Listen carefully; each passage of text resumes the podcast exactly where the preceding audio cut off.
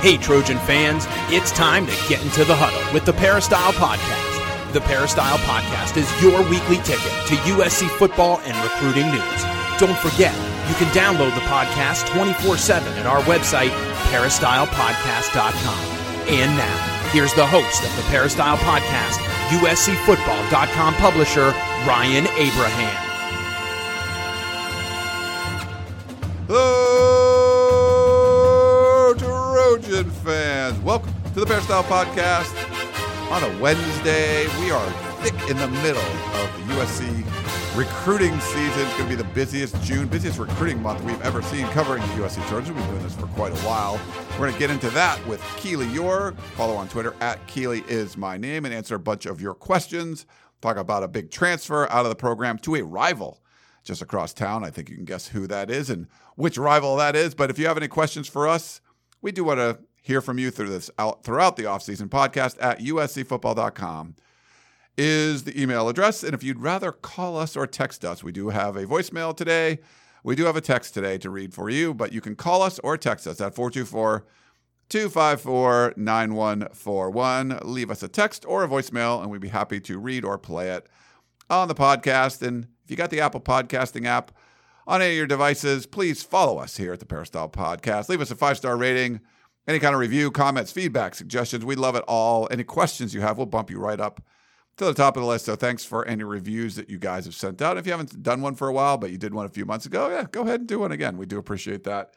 And I know Keely appreciates that. She likes reading those reviews at the top. Uh, Keely, Hello. how you doing today? Doing well, Ryan. Doing well. It's good that you're in office in the office, right? Yeah, I'm glad to be back, even though I've been back for a week. You've been back for a week. Yes. Yeah.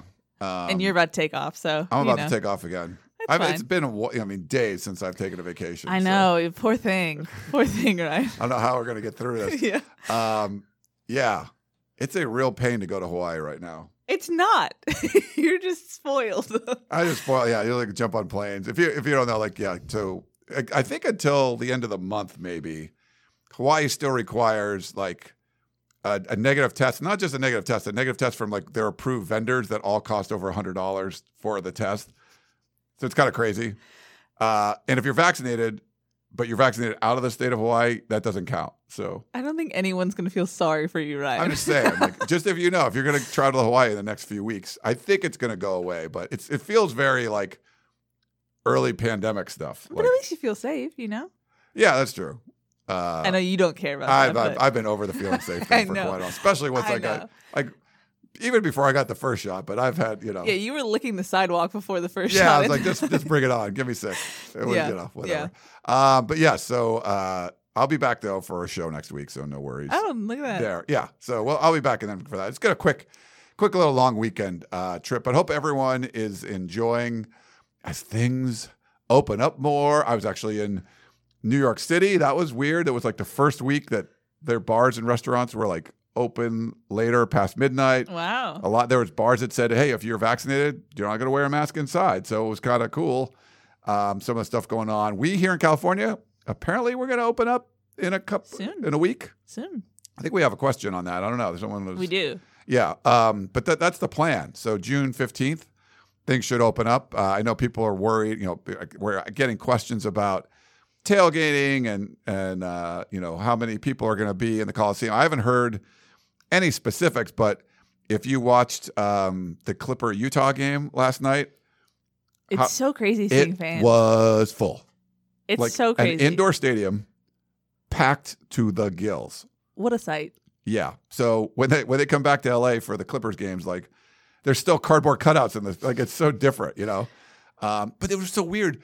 Tyronn Lue had a mask on by himself at a press conference after the game. And you're like, there's everyone in the stadium, like in the whole arena, is there, like hanging out, and like you're by yourself wearing mask. Like uh, some of the stuff is still weird for We me. don't know what the protocols are, Ryan. It I don't know. doesn't, we're not a basketball podcast. Can I just go on rants? There's Uh, like- apparently, Ryan Rants. Yeah, just, you know, I like uh, I haven't talked for a while. I want to talk a little bit. here. okay, you do you. You do you. Well, thanks everyone uh, for tuning in again. I know it was a little get off track there. I want to thank our sponsor, Trader Joe's. Uh, my mom, Keely, came into town.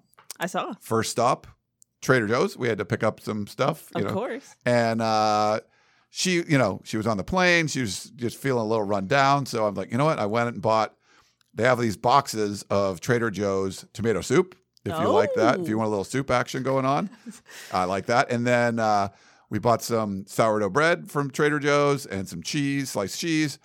And uh, I made uh, grilled cheese sandwiches. So we made grilled cheese sandwiches and tomato soup. So yeah, comfort meal. That's yeah. nice. We did a little comfort meal. Yeah. Uh, thanks to Trader Joe's and picked up some some cereal, bananas, all kinds of stuff. But yeah, we did a little uh, Trader Joe's shopping. Got a couple bottles of wine, you know, because you need those kind of things. Of course. They're rotating. I'm trying some different wines because some of the wines that I was trying before, they're not there anymore. So like they're mixing some things around. So I'll, I'll I'll let you know when I open some Hmm. Of these and see which ones. The I Ryan like. Wine Report. Are you a Pinot Noir girl? Do you like those or not really? Yeah, I'm not really a wine person. Really? Sorry. Yeah, it makes me sleepy. Oh, okay. yeah, I know it's kind of boring. Sometimes give you headaches or something. But I don't know. I've, just, I've been into the Pinot Noirs lately, and Trader. Trader Joe's have a great selection. I mean, you can get five, six dollar bottles, and I, everyone I've had that's been good, and then you can get you know more expensive ones too. So I usually just have people know my taste and they hand me something like, "You'll like this. It tastes good." I'm like, "Okay." wow, Yeah. that's very trusting of you. Yeah. I mean, it's my, my roommates Yeah. basically. Well, that's I mean not like strangers handing me that's pretty much your life. Like, you know, Yes. uh, Am I the only person outside of your roommates you've seen in the last like No? I've I've gone out, Ryan. I went to Hawaii, so yes, That's I've seen true. people. yeah. Oh wow, you saw people at the airport, everything. yeah, wow. Uh, all right. Well, like, we have this podcast thing we should probably do. Probably. What are we you? talk about USC football. Sometimes I try to get Keely to be annoyed by me. It's really not that hard because I can be very annoying, and yeah, and she, you know her fuse sometimes a little shorter. So a fuse. My goodness. no. Uh, well, we got some. Uh, I, mean, I don't know if we could. Let's do it. A little breaking news. Yeah. We talked last week about uh, Jay Toia, the very promising freshman defensive tackle, position of need for USC. Looked like he was definitely in the two deep, potentially start and transfer portal. Yeah. Crazy. Uh, now we know as of 10 p.m. on Tuesday night where he's going. Yeah. He committed to UCLA. Um, pretty interesting. I mean, UCLA was a finalist in his original uh, recruitment process. Um, and I know a lot of people are outraged about this and being like, oh, tampering and stuff like that. It's just like we said last week, it's a very odd, unique situation. I mean, to reiterate, from sources I talked to, Jay Toia loved being at USC.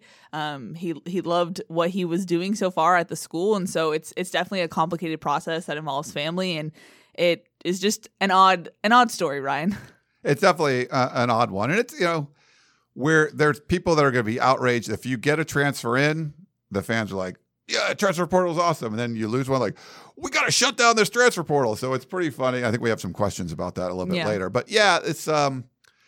I, I, I would encourage fans not to look at everything from like their point of view, like, well, he would have played. Like, there's all these. We talked about this last week. There's always other factors in play. I mean, these are people. There's families that are people that everyone has different opinions. There's personalities. There's uh, there's a lot of stuff uh, going on here, and it's it's definitely unfortunate because it looks like it was someone that could have certainly contributed and maybe didn't come in with the most fanfare as far as uh, recruits go.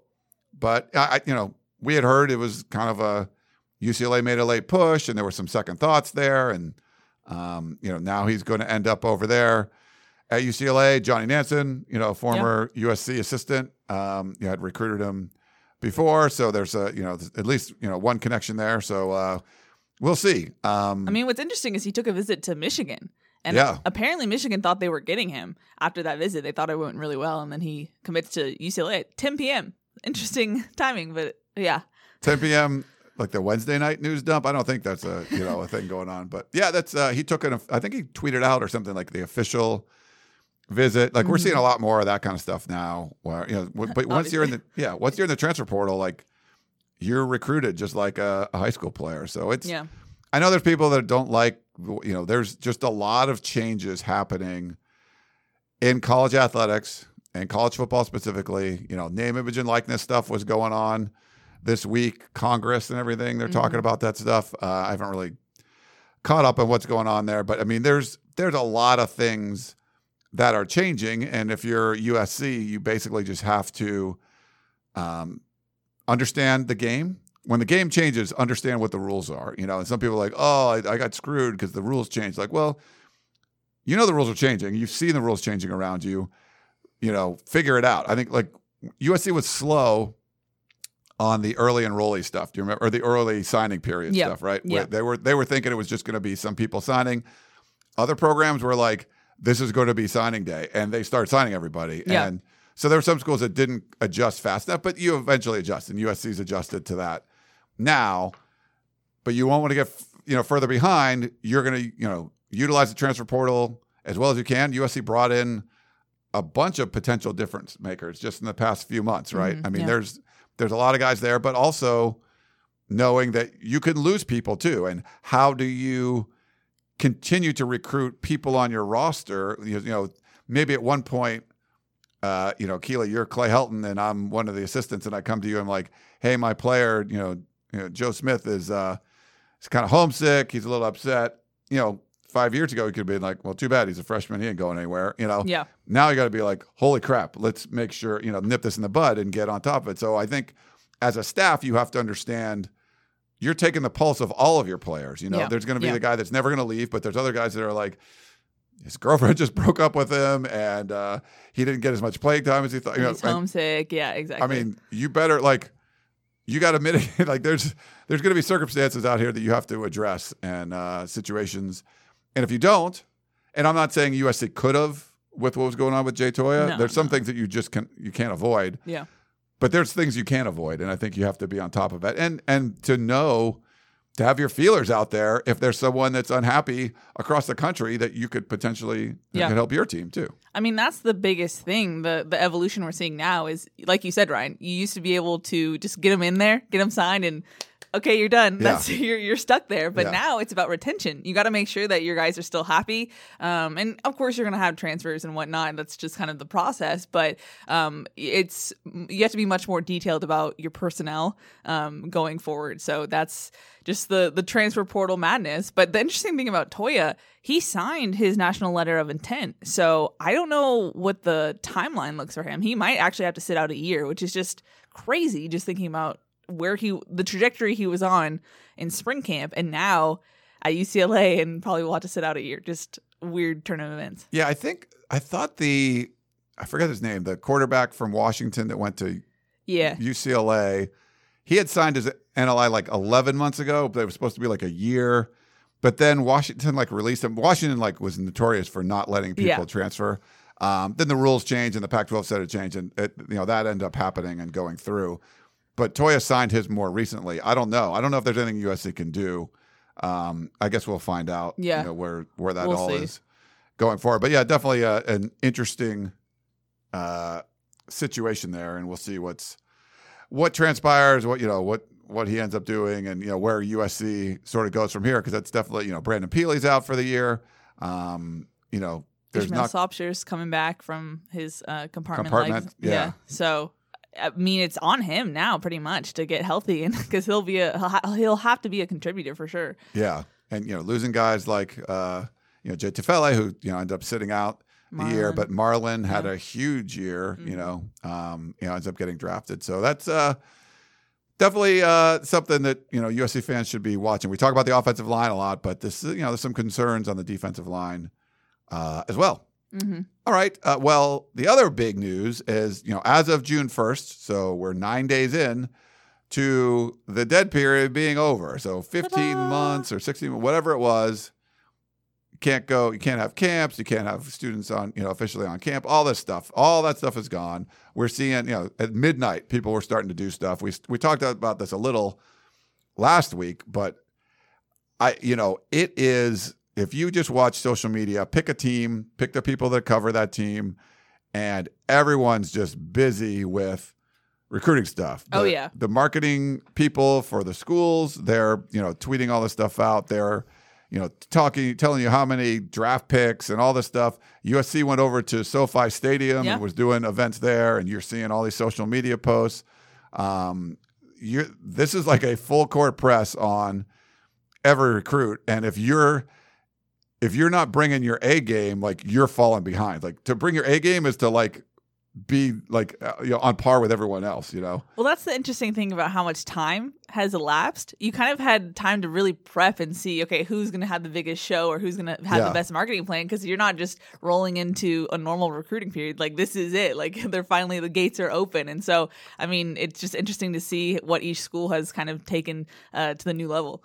Yeah, there's there's definitely new levels. Um, we knew that the investment that USC was making into, you know, the the staff, the support staff around the football team was significant, but we weren't really seeing, you know, a lot of stuff. Yeah, you couldn't though. Yeah, but now you're seeing. I mean, you, were you? Did you come away impressed with what they were doing? I mean, I, th- I see. Here's what I want your opinion on. Okay. I, I feel like the P was kind of poo pooing that they went to SoFi Stadium, and I, I think it's just a cool flex to be like, "Hey, look at what's in your backyard."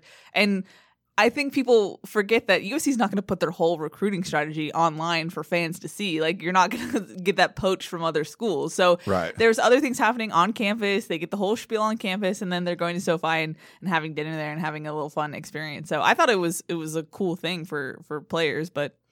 Yeah, I feel I- like the P was a little like, meh. The P's always a little mad. That's true. Uh, but the yeah, I would say I thought that was a cool aspect of it. I was texting with some people from USC. I'm like, hey, that's cool. Like, just Yeah. that was like the first thing that I sort of uh, noticed when you have like the largest video board in the world, like putting all USC stuff on there. Like, Highlights, yeah. no one's doing that, right? Like, Yeah. because you can't, because you're not near uh, SoFi Stadium. I, I feel like you have to sell yourself, um, just like if you were, you know, do, you were like speed dating or whatever, and you're going through. If you're, you know, I don't know, do they still do those things? Probably not. Like, you know, but you would like, you know, meet someone for like five minutes. You got to like sell yourself about here's all the cool stuff. You know, like if you have a a great job, you might be talking about that. If you're unemployed, you're probably avoiding talking about that, right? So um, I don't know, maybe you're proud of it, whatever. But like you're you're trying to accentuate the you know accentuate the positives, Yeah. and you have to use you know if you're in rural Iowa, you're going to sell something different than if you're in Los Angeles, you know, and hmm you've got to embrace like, hey, there's going to be kids that are from the country that come to LA and go, holy crap, this is terrible. But you can't change that. You're like, yeah, well, you're probably not a city kid. Like, you're probably not a USC guy just because. But the ones that are like, they're the ones come from a small town that you know the every you know waitress in Hollywood that's been like moving out here from the Midwest trying to land an acting gig. Like, you find that kid that's like, oh man, I, I'm from Hattiesburg, Mississippi, and this is like the coolest thing I've ever seen, then you're gonna like, look at this. We're gonna go to SoFi Stadium. Look, we're in Hollywood. You know, here's the Hollywood. Santa Monica. right. Yeah. Yeah. So that you can use all that to sell. You know, Yeah. I mean, Yeah. it's hard to, uh, you know, if you're six foot nine and you're trying to hide the, the fact that you're tall, that's a little hard. It's hard to hide the fact that you're in the city, you know. So it's you got to find the right people, and I think a lot of people find it appealing. But I think USC did a good job of using, um, you know, what's there, you know, selling the tradition, selling the the NFL stuff, you know, selling where you are, and and all. I think that was great. But you also have to, the sales process too, where you want to, you know, all the social media posts, the videos, whatever it is, like you got what you want to sell, but then you also have to sell it. And uh, you know, I think overall, with having the staff that they put together, they're doing a much better job of that this time around. Yeah, and to make the point, like this is the first time that you got they the revamped recruiting staff like Bryan Carrington, Jeff Martin can really go out there and, and do what they're good at, you know, because this was the first time that they could actually talk to recruits in person. Like Yeah. it's just crazy thinking about when they came here and when they've actually been able to do what they've uh, been able to do. So I mean I feel like people kind of misread how USC is marketing themselves. I feel like they're like, oh, it's too much glitz and glamour. But like at the end of the day, that's what attracts young kids, you know. And I know football players are going to still want to know about football and the tradition and whatnot. So it's a mix of both. And I think. I think it hits the spot. I think people are kind of overreading into the fact that like, oh, they're touting LA too much. I feel like there's a, also a scenario where if they weren't, we would be complaining that they weren't. You know, so Yeah. I think I think it's the right strategy.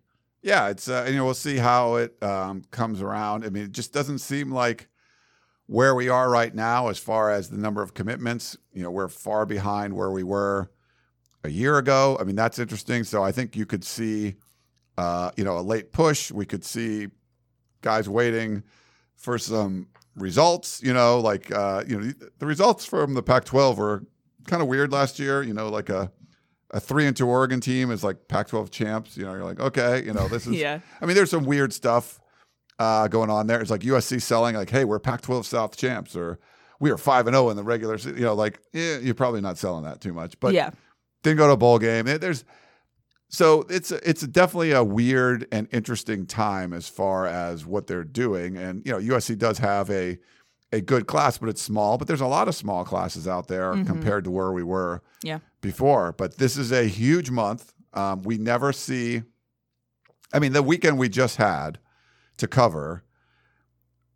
You know, you could put that up there with any weekend. Uh, you know, the weekend before signing day, right, or like a late January weekend, and you're Yeah. probably gonna have like three more of those. coming up. yeah, it's it's a blitz for sure. I mean, props to Gerard. He was working the phones all Oh, God, over the yeah. weekend. Chris as well. They were just killing it. Um, talking to the recruits that visited USC both officially and unofficially. Uh, but USC had eight official visitors over the weekend. Uh, five star offensive lineman Devin Campbell, which I know everyone's like, "Where's the lineman? Where's the lineman?" There you go, guys. Five star offensive lineman officially visited. took so. his first visit that he can never take to USC. So look at that. And then they had four star running back Evan Shawchuk, who actually just got offered uh, by USC yesterday. So that's something to look for there. Uh, four star wide receiver Sha- Shazz Preston, four star wide receiver Nick, Nick Anderson, who's uh, teammates with USC commit uh, Ty Kana, Kana, not sure still. Uh, he visited with him as well. And then three star offensive lineman Austin Kowicki, four star ri- wide receiver DJ Allen, and four star cornerback Jaden Gold.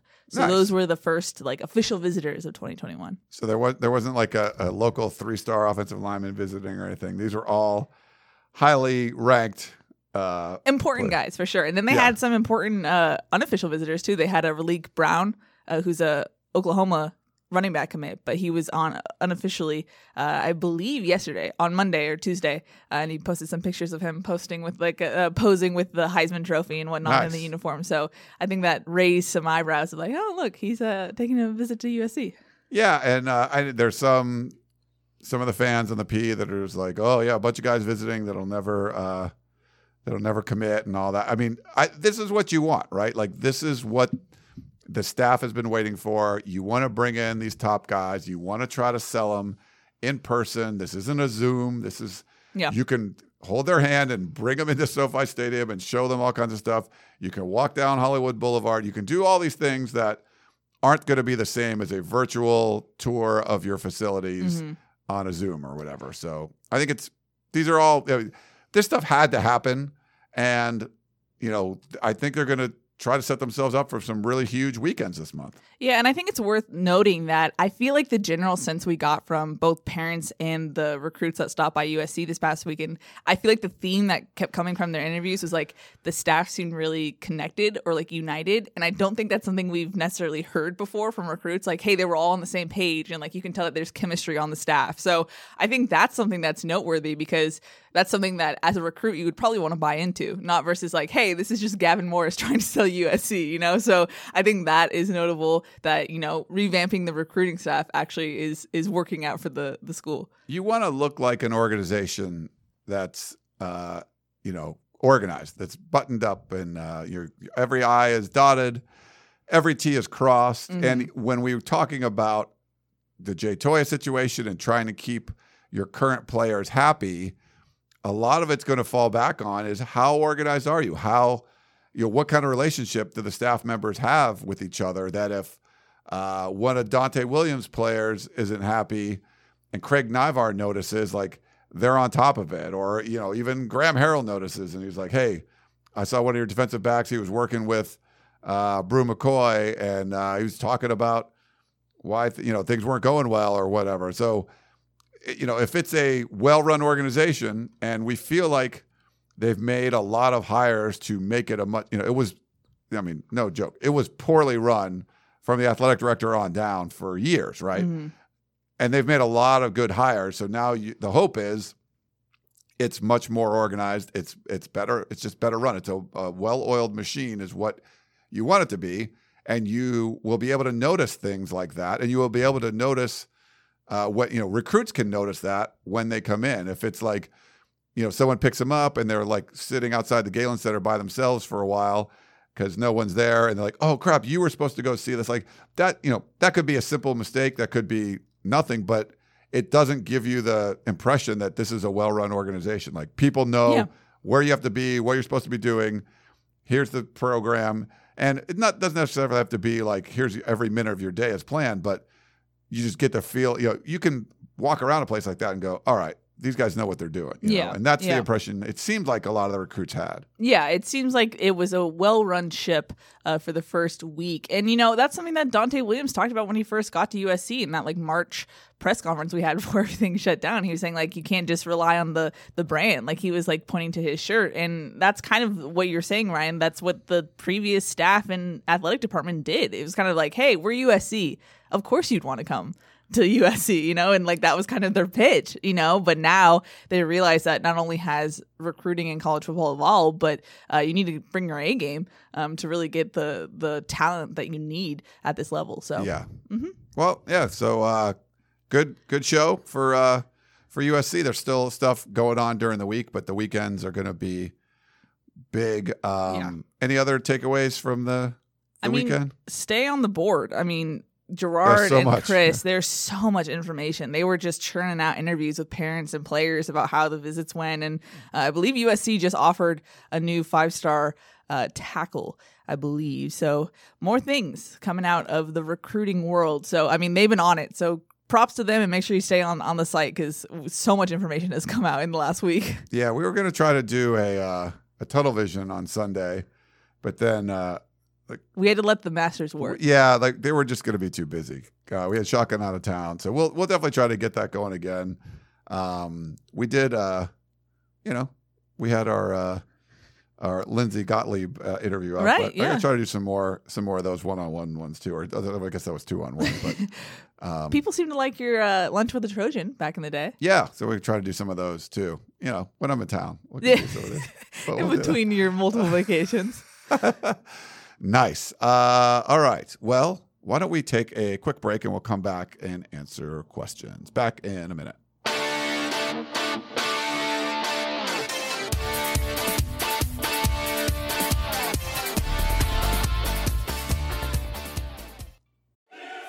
Now relive the best moments of the UEFA Champions League 24 7.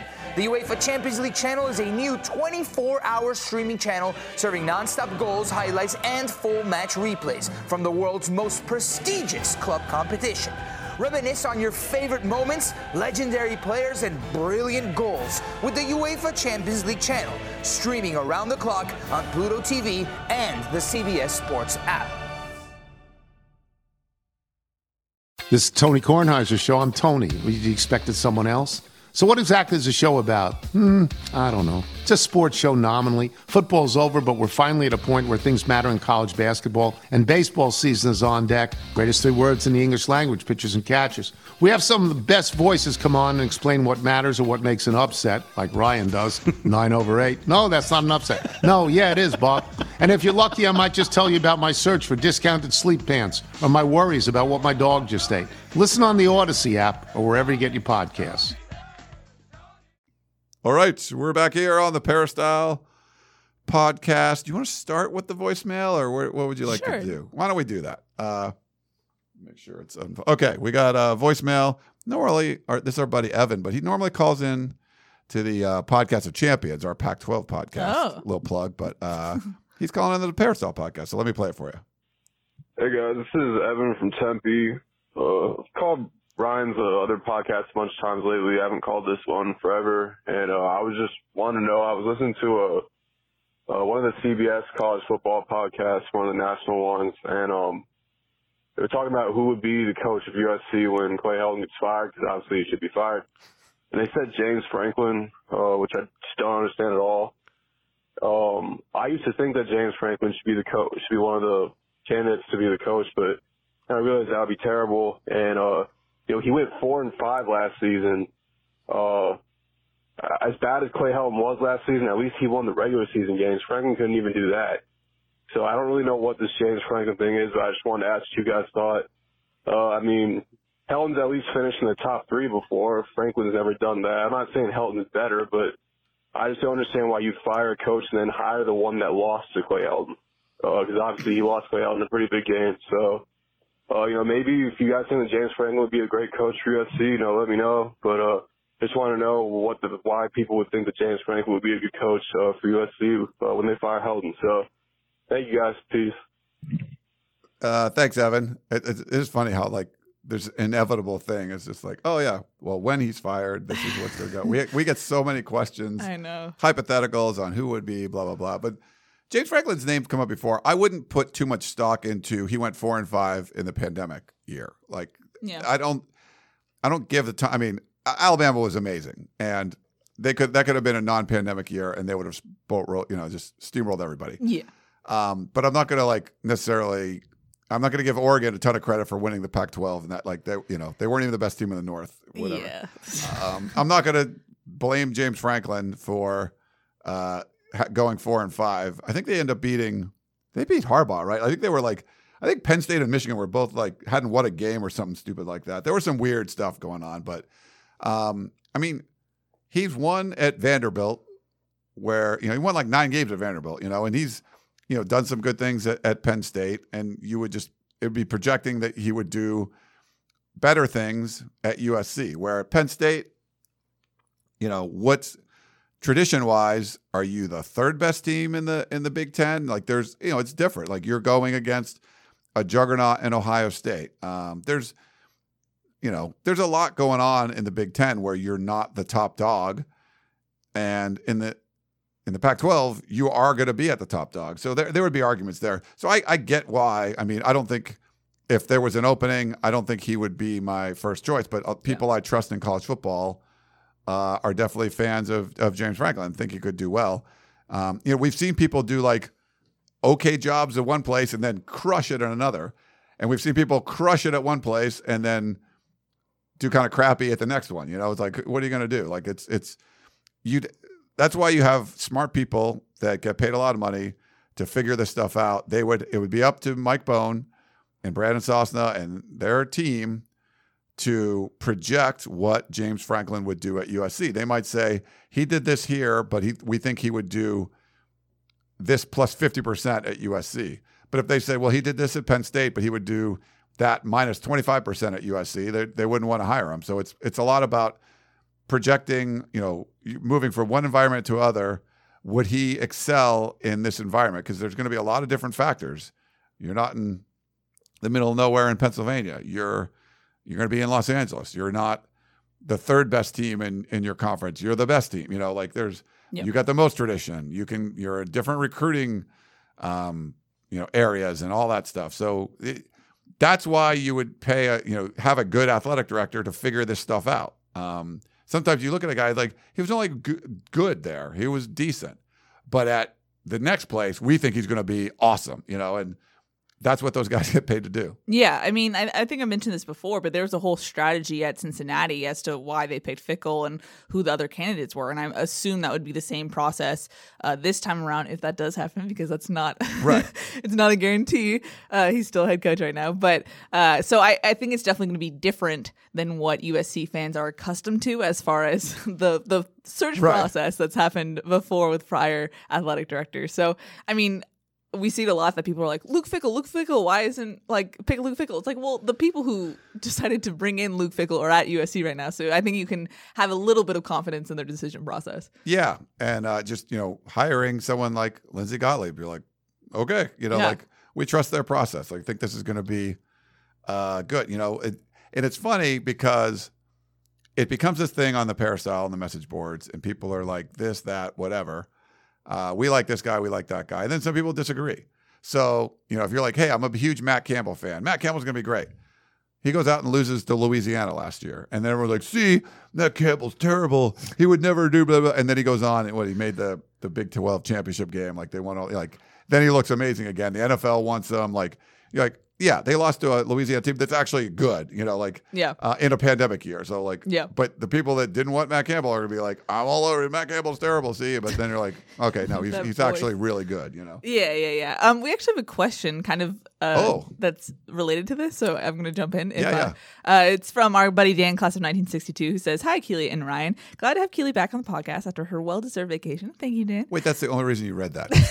that's that's that's it. That's the podcast. I'm just kidding. He says USC uh, with 132 national championships has through the years been great in many sports. When you analyze the championships, the common thread is great coaches, and I'm so glad that Mike Bohn is aware of the value of coaching with the Lindsey Gottlieb hire. Football, baseball, swimming and diving, track and field, and men's tennis ha- have exemplified the championship culture, and we can thank a handful of coaches for their championships: McKay, Jones, Robinson, and Carroll in football, Dedeaux in baseball, Peter Daland in swimming, uh, Dean Cromwell in track and field, and Dick Leach in Mike in men's tennis. If past ADs have retained Mike Gillespie in baseball and hired Teri McKeever for swimming, those sports would have continued to prosper. I'm now confident that Mike Bohn will be the AD who does understand the need for good coaching and the ability to hire them. Can you say Luke Fickell? Fight on and win with great coaching, Dan, class of 1962. So this is what I was talking about. A lot of people Yeah. are like, Luke Fickell, hey.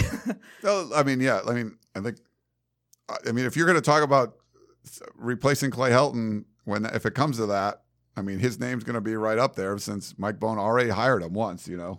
Uh, but he might think Luke Fickell's perfect for Cincinnati, but not perfect for USC, you know, and yeah. for different reasons. Luke Fickell, I don't think has ever coached out of the state of Ohio. Like, so there's it, but it might not just be that. It might be other reasons. Well, who knows? But I think the main point is, yeah, Dan, when all those years when I was complaining about, hey, hire people that good at their jobs, like, what are you doing? Like, hire great coaches. You know, if you're Yeah. USC and you've won championships in this sport, you don't need to get a retread and or you know some terrible coach. Go get a really good one, and because that'll give you a better chance. You hire people that are good at their jobs, and USC was reluctant to do that for whatever reason because they wanted to hire people that under you know for different reasons. It wasn't because they were good at their jobs. It was because they maybe knew USC. Maybe they wouldn't rock the boat. Whatever it was, there was there's all kinds of reasons to hire someone, and fans assume you're going to hire the, the the guy that's going to win, and that's not necessarily what the priority was for USC. It was more about did they fit in? Are they going to like upset me? Are they going to like make me like do more work? Like that's the kind of stuff people were getting hired for, or you know, or not hired. And Yeah. yeah, Dan, you're 100 percent right. Bring in great coaches, uh, people that are really good at their jobs. And if you're if you're USC, you have the luxury of hiring people that have proven that they are good at their jobs. I know this is weird trend in the NBA right now, like hiring people that not only have never coached in the NBA, but like never coached anywhere. Steve Nash, you know, like he's the head coach of the Brooklyn Nets, and they're like look amazing right now. You know, maybe in basketball that works. That's really about talent. Like it's not recruiting, and it's not like they got three superstars, right? And they got like Blake Griffin, who's uh, you know was a superstar. Once like, again, you're making this a basketball podcast. well, I'm just Uh, saying, yes, like, no, I'm joking. but you can't do that like in college football. Like recruiting is such a huge part of it. Like, oh yeah, Coach K, you know, um, you know, Duke, he just retires. Like, yeah, uh, college basketball is mostly about recruiting, right? Like, you're getting you get Zion Williamson and like two other like first round draft picks in the same recruiting class. Like, you're gonna be pretty freaking good, you do pretty well. right? Like. Even I could coach that team. Keely could coach that team. Like we were, you know, it's like so. There's a there's different factors where like if Steve Nash had to like assemble the team and like you know, that'd be a whole different story. But he's never coached before, and you gave him, you know, one of the greatest rosters. You're like, okay, uh, he'll probably be pretty good. You know, like, Yeah. I mean, James Harden didn't play, and they won by 35. Like, you know, Yes. I'm sorry that we're going on those. No, you're but, fine. But the point is, like in in in college sports, coaching is a huge factor of it. I mean, it's accumulating talent. It's you know putting these players in the position to succeed. Um, you know, getting the talent in football is not enough. You have to have good schemes. You have to, you know, you can't just out talent everybody. You can, you know, there's you can out talent some teams. Uh, in basketball, you can out talent guys a lot, but it is important to get great coaches, Dan, and that's you know what what I've been saying for years. And people are like, oh, whatever, you know, this is why hire Yeah. good people. Stop being, you know, Stop hiring bad people. Hire good people. Oh, Yes. it works. Yes, it, of course it works. Hire Yes. good people. Thank you, Ryan, for that very uh, simple but obvious statement. No, that makes sense. I mean, especially if you think about it, the roster size for college football is so big compared to other sports, you know, and you have to, like we were just talking about, the retention. You have to make sure that all your team's happy, chemistry, etc. Um, but just to circle back, the same reason why uh, Mike Bohn and Brandon Sosna ended up like with a strategy and ended up with Luke Fickell is the same reason why you can't um, automatically say, "Hey, there's an opening. Luke Fickell's coming to Right, USC." yeah. Like that's that would be the old USC way of doing it because Yes. they're old buddies and they know each other. But there's going to be a process because it's a different landscape. It's a different variable of USC and West Coast, et cetera, et cetera. So I think.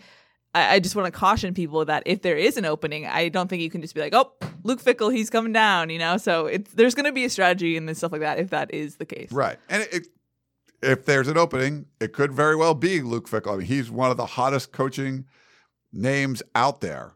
But like you said, he still have to go through this process. And you're like, he's perfect for Cincinnati. If we were at Texas, like we think he'd be good there, or if we if he's at Florida State, we think he'd be good there. But for USC, we don't think so because of this or that or whatever. Like that's Yeah. but you have to trust their their process and their strategy and it's worked you know it's worked well for them so far and you know you're if you're a USC fan you're hoping it keeps working for USC Yep. Uh, we got an email from our buddy Brett C from Knoxville, Tennessee. He says, "Hey, Peristyle Podcast team, um, I reached. I just recently heard about California not lifting their state emergency order with COVID nineteen. Will this affect USC for the fall for football to have fans in the stadium? Thanks and fight on as always, Brett C. Brett so I haven't heard I'm not sure exactly what he's talking about we are as a state we are supposed to open up no restrictions no tiers as of June 15th I think counties can do different things my guess is they'll probably still say well you know, you still got to wear masks inside for a while. Like they, I, I'm guessing they'll probably do some of that stuff because once they, especially a lot of politicians make these decisions, like it's hard for them to back off of them. Like you know, even if like what science changes, are we going to see like what we saw at Utah last night? Probably not. But I think we're going to see more people at Clippers games if that you know they last that long. Um, you know, Kings games, whatever, Dodgers games and Angels games and all Angels that stuff. games, yes. Uh, I think we'll see all that kind of stuff uh, going forward, and I think we're going to see tailgating at USC. I think we're going to see, um, you know, it's outside. I I, I think the Coliseum is going to be. I mean, I don't think there's going to be a lot of restrictions. That's my guess, but I don't know. What do you think? tailgating is an interesting one and this is me speaking without any knowledge on tailgating specifically just because that means that's outside people coming onto campus and i know if usc is going to try and have on in-person classes in fall that might be risky for them you know they don't want to jeopardize the health of the students in that sense so we'll see on that i don't know but i mean things have evolved so quickly the fact that things have gotten better um, and i think arizona state said that they're going to be full capacity and obviously that's arizona so it's a different case but I think it was University of Arizona. Maybe. It was, oh really I- okay my bad It could have been. It could have been both too, but I think I saw University of Arizona say that. Okay, my bad. Um, yeah. So I mean, we'll see. I mean, a couple months ago, ago I was told it would be around thirty percent, but that was back when things weren't as good as they are now. I mean, I think California has one of the lowest infection rates right now, so it could get better by the time we get to September. So we'll see. It, Yeah. It's a positive track. I'll say that. Yeah, I would say it's. I mean, it's definitely going to be better. You're. I mean, just like the communities I live in, you know, I think the vaccination rate's like over seventy, you know, something percent. Like I think there's different communities that aren't in California, but in general, I think we're pretty well vaccinated. Uh, my mom visiting from Massachusetts. Like all of New England's mostly open. Like you can go in restaurants without a mask. Um, you know, they have high vaccination rates too.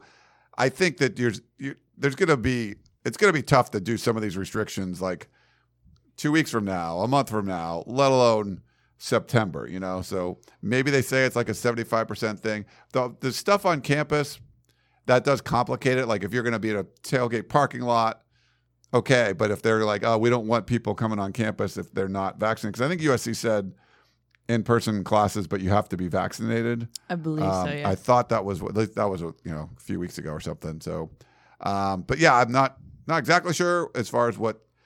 But the state is supposed to be out of the whole restriction thing as of June 15th, so that's like a week from now. Yep. So we'll than that. see. We'll see. I mean, I'm curious what that looks like going forward. It's- Yeah, there'll be counties that are like you know, there's certain counties that have been open for quite a while. And There's other ones, you know, you're you're an Orange County girl, like I am. You go to restaurants there quite a bit. Not, I'm not saying you were, but that No, you could have. Yeah, yeah. Uh, we have two more emails, so I'm going to get to those. Sure. Uh, first is from our buddy Stephen Poway, who says, "Dear Ryan and Keely, as I listened to the podcast this week, welcome back, Keely. Thank you, thank you. Uh, I heard that Ryan said there are 15,000 or uh, 105, 1,500 guys in the transfer portal. Numbers are hard. They're hard when you're reading an email. Uh, if that's the case, or even if there are one uh, one tenth of that number, do you think USC will find a starting left tackle in the bunch? Also, isn't it going to make life very difficult for coaches if players can transfer to their rival schools at any time, bringing with them not only their playbooks but also the inside scoop on secret play calling signals and tendencies?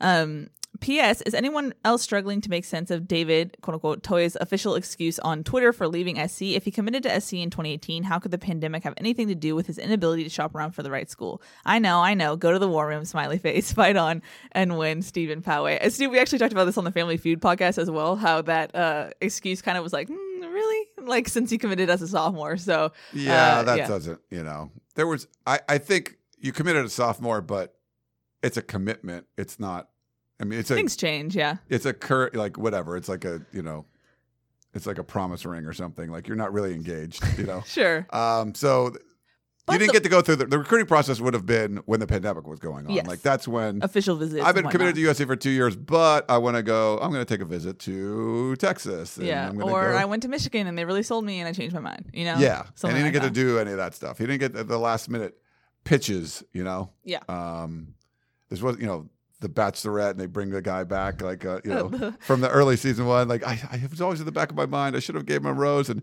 he gets another chance to get back in. I don't watch the show. Is that something they do? What- I, what- I think so. Did you just assume that I watch the show? Uh, I believe so. no, I actually haven't watched it in a really long time. they, so- I, I heard the ratings were because uh, Chris uh, was it Chris Harrison? I believe so. Yeah, he's not he's not on the show anymore. Man, we are not on topic Ratings today. are down. That's okay. Like when people like you know just I hearing us know. talk about stuff. Yeah, but I just want to deliver the USC football content. Oh, you we're know. we're delivering. I know. Um, but as far as what Stephen Poway uh, asked about the left tackle portal situation, Hmm. I've actually asked recruiting guys about this because I'm curious. Like, hey, if you have a wide variety of people to choose from, shouldn't this be easy to fill like the holes that you need? And so the explanation I got that was kind of funny to me. It was like, um, especially linemen, they go so fast. They go so fast, and if they're still in the portal at this point, There's a reason. you're kind of going like, okay, why are you still in the portal? Like how it was described to me is like you go to TJ Maxx and you find like a, a Ralph Lauren shirt, but then like the logo is a little tilted, and you're like, wait, is this really like authentic? So something like that where it's it's a little like sketchy as to why they are still in the portal and why they're still you know Yeah. haven't found a home because linemen, especially good linemen, are people schools will pick them up like hotcakes, you know. So the fact that uh, they're there is a little concerning, I think, for people who are scouting. and like we talked about this before, it's getting to the point now that you're usually not entering the transfer portal unless you have a good idea of schools that are interested in you. Yeah. You know, and you know what? The people aren't going to be going to the portal if they think that they're not going to find a home. Um, so it's not just like there's this list of free agents that you know all of them are great. Like this, is yeah, like it's like you've been you've picked through the the bargain rack at TJ Maxx and like Yeah. yeah, oh, there's a triple XL, um, you know, green sweater from uh, five years ago. Like, yeah, it's you know, it's a good deal, but like, I yeah, can't, but I is can't it really like use worth it? Yeah. Yeah, I can't really use that. And like, oh, there's this, oh, there's a there's a large that's gonna fit me and stuff. And it's like, oh, what's oh yeah, like There's a hole in it. yeah, there's like yeah, there's there's there's a there's a reason why every single player is in the transfer portal, and not all of them are. My coach is a jerk, and all you know. Like there's yeah. there's reasons why. There's there these are breakups basically. These are committed relationships that have broken up. And if any of your friends had broken up recently or whatever, you want to talk to him or her and then talk to the significant other, you're probably going to get a very different story. Like there's there's reasons for these breakups. Yeah. So it's not like, you know, it's like you're going into a, a new, uh, you know, engagement ring store. Like, oh, look at all these like beautiful rings and all that stuff. Like you're you're go- you're going to the ones that are like, yeah, these are this was previously owned and I was, Oh know, gosh. yeah.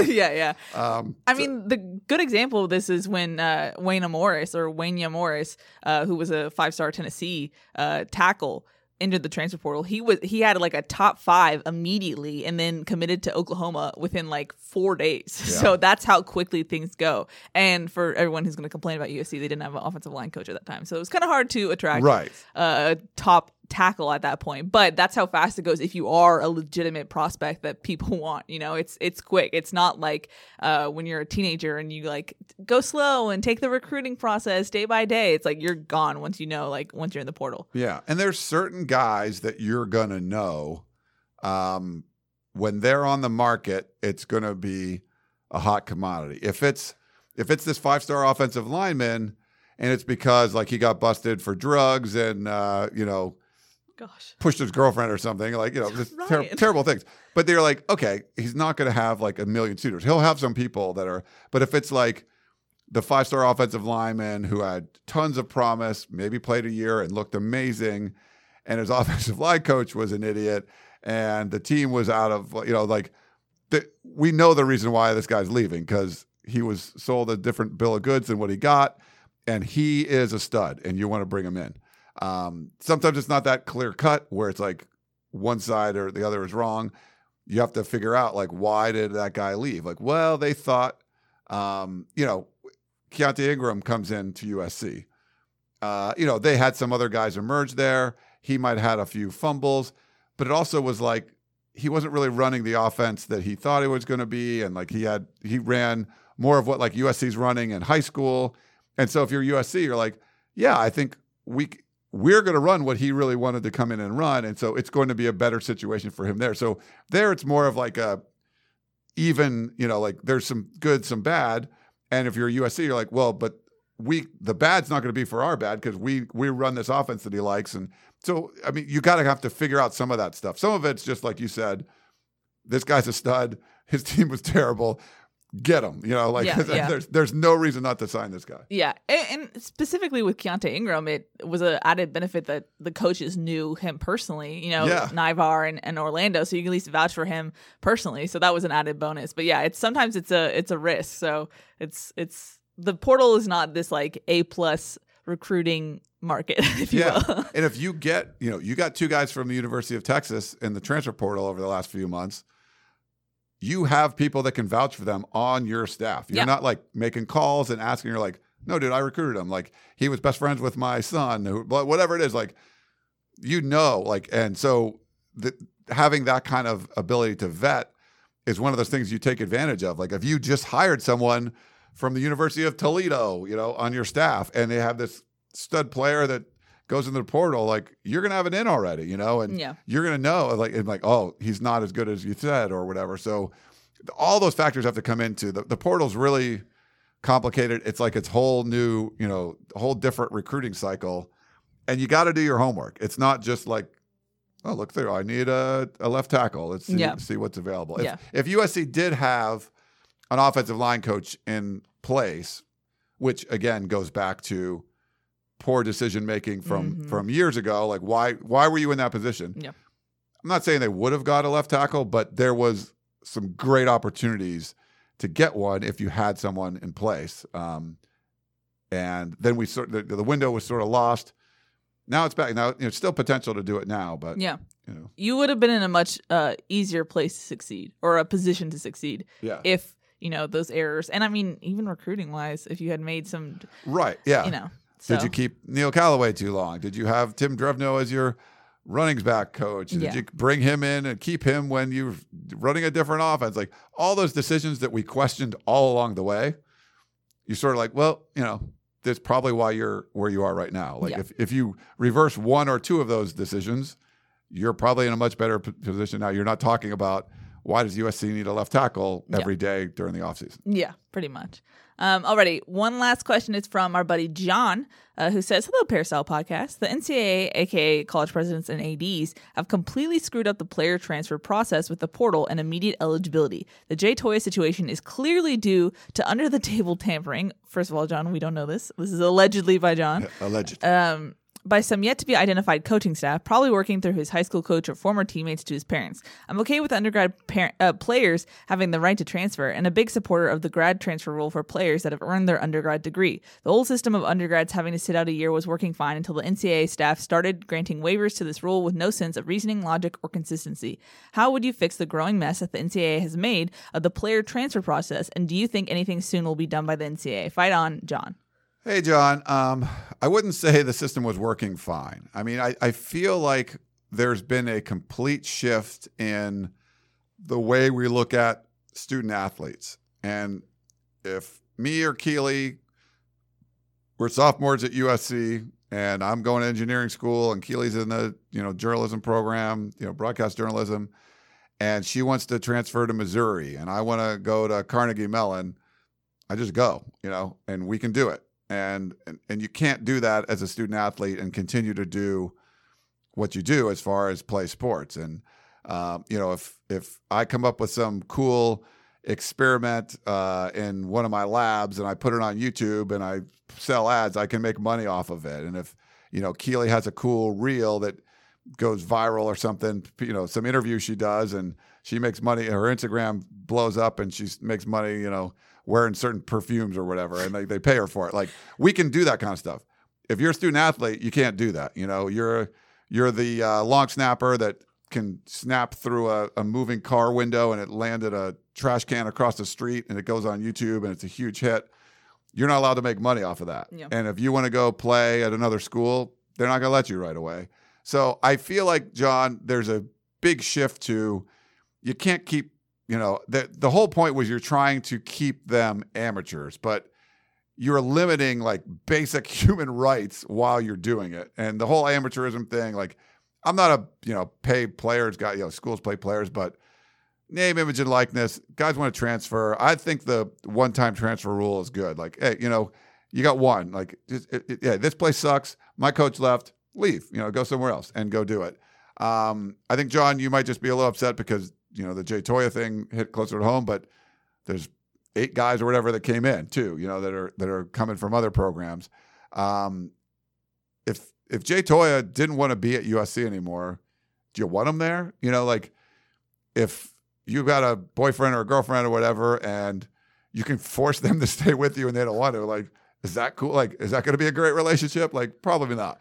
He wanted to go. If it was whatever reason is is crappy for the whatever it was, there was reasons that he didn't want to be at USC anymore. And um, you know, yeah, young kids can make you know, I make I'm 50, I make terrible decisions sometimes. You know, you're 18 you make terrible decisions, but it, you kind of kind of have to learn from them. So this is I think you got to give players, student athletes the opportunity to make a poor decision if they want to. And maybe it is. You know, he could transfer there and go, "Man, I really screwed up." But we've all done that stuff, right? You know, like, oh, I wish I wouldn't have, you know, drank that much before my final, you know, whatever. like, you make bad decisions and you Sure. just kind of like to bounce back from them. Yeah, I mean, I think overall, John, we are seeing a trend where there's more player empowerment happening. You know, with yeah, 100%. with uh, name, name, image, and likeness. Um, the Did transfer you call it like rules. nibbage like Nib- it was a whole combination of it.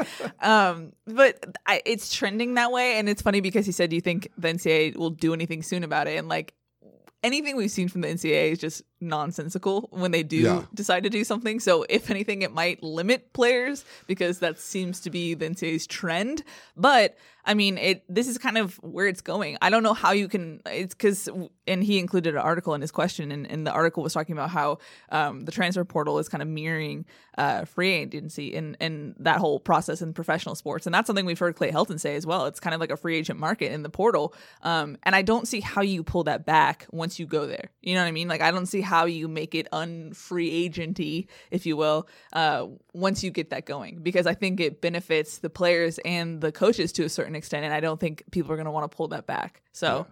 I don't know. I mean, like once you give people more freedom and more power, I don't see how you reverse that necessarily. You can't put that genie back in the bottle. Exactly, And the, yeah. the grad transfer rule was a loophole, basically. They're like, well, I graduated, I still have eligibility, and I want to do my master's, but this program, this school doesn't have the master's I want. Like, that's the reason behind that. Like, Yeah. you could go to another school that had the, the, like, so people were transferring to the school they wanted and then would say, oh, which master's program do they have that you know that's just kind of dumb. Um, I, I I get the concern and stuff, John, but there's you're it you got to allow these players to do what they want, and there's going to be some nefarious things that are going on. There's going to be tampering. There's going to be you know just things offered to try to get people to uh, switch schools, and there's going to be some schools coaches that kind of get screwed. There's going to be some players that that get screwed because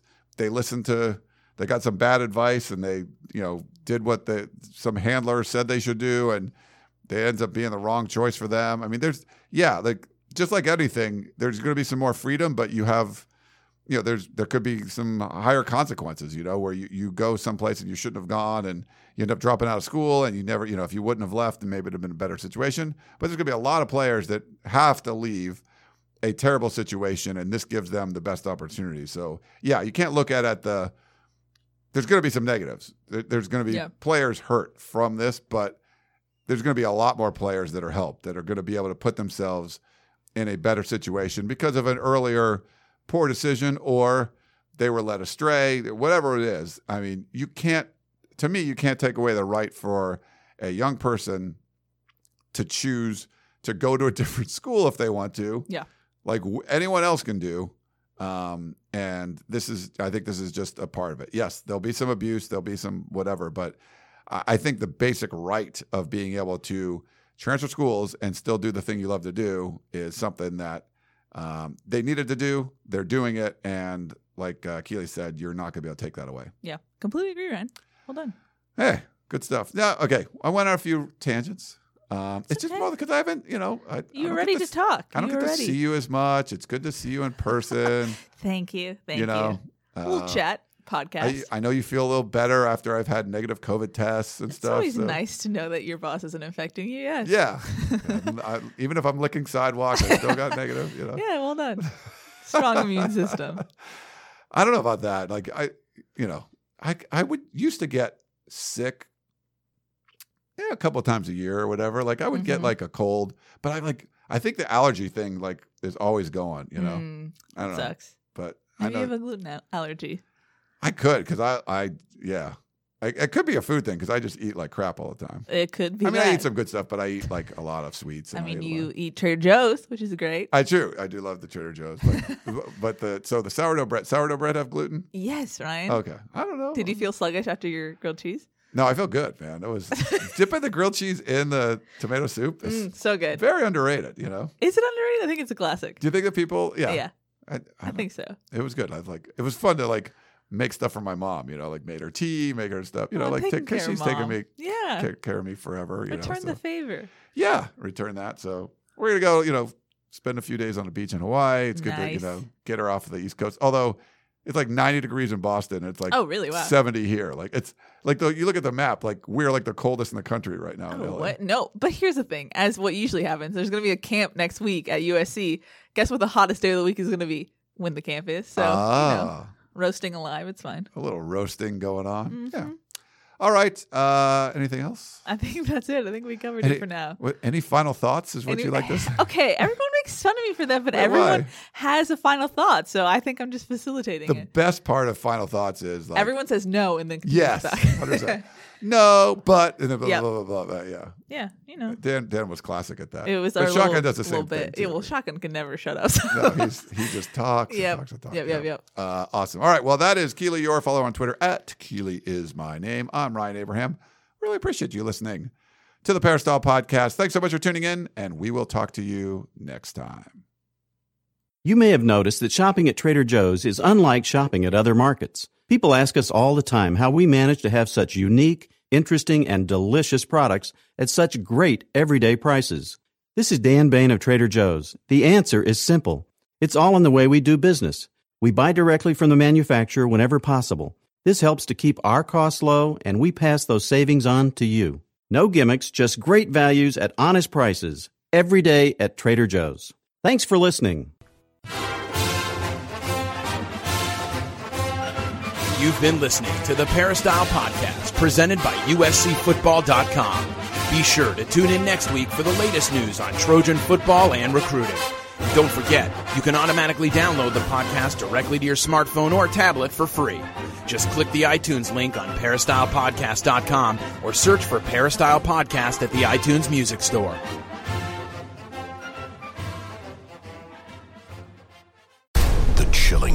Original docuseries on Paramount Plus. Why did he kill his family? The answer lies across the ocean in a woman named Sylvie. She's a can model. Where desire leads to deception. I ended up spending twelve and fifteen thousand dollars a day. It was addictive. I can't get you out. And obsession leads to murder. Who did this to your family? You can't really maintain a fantasy forever. Control Alt Desire. Now streaming on Paramount Plus.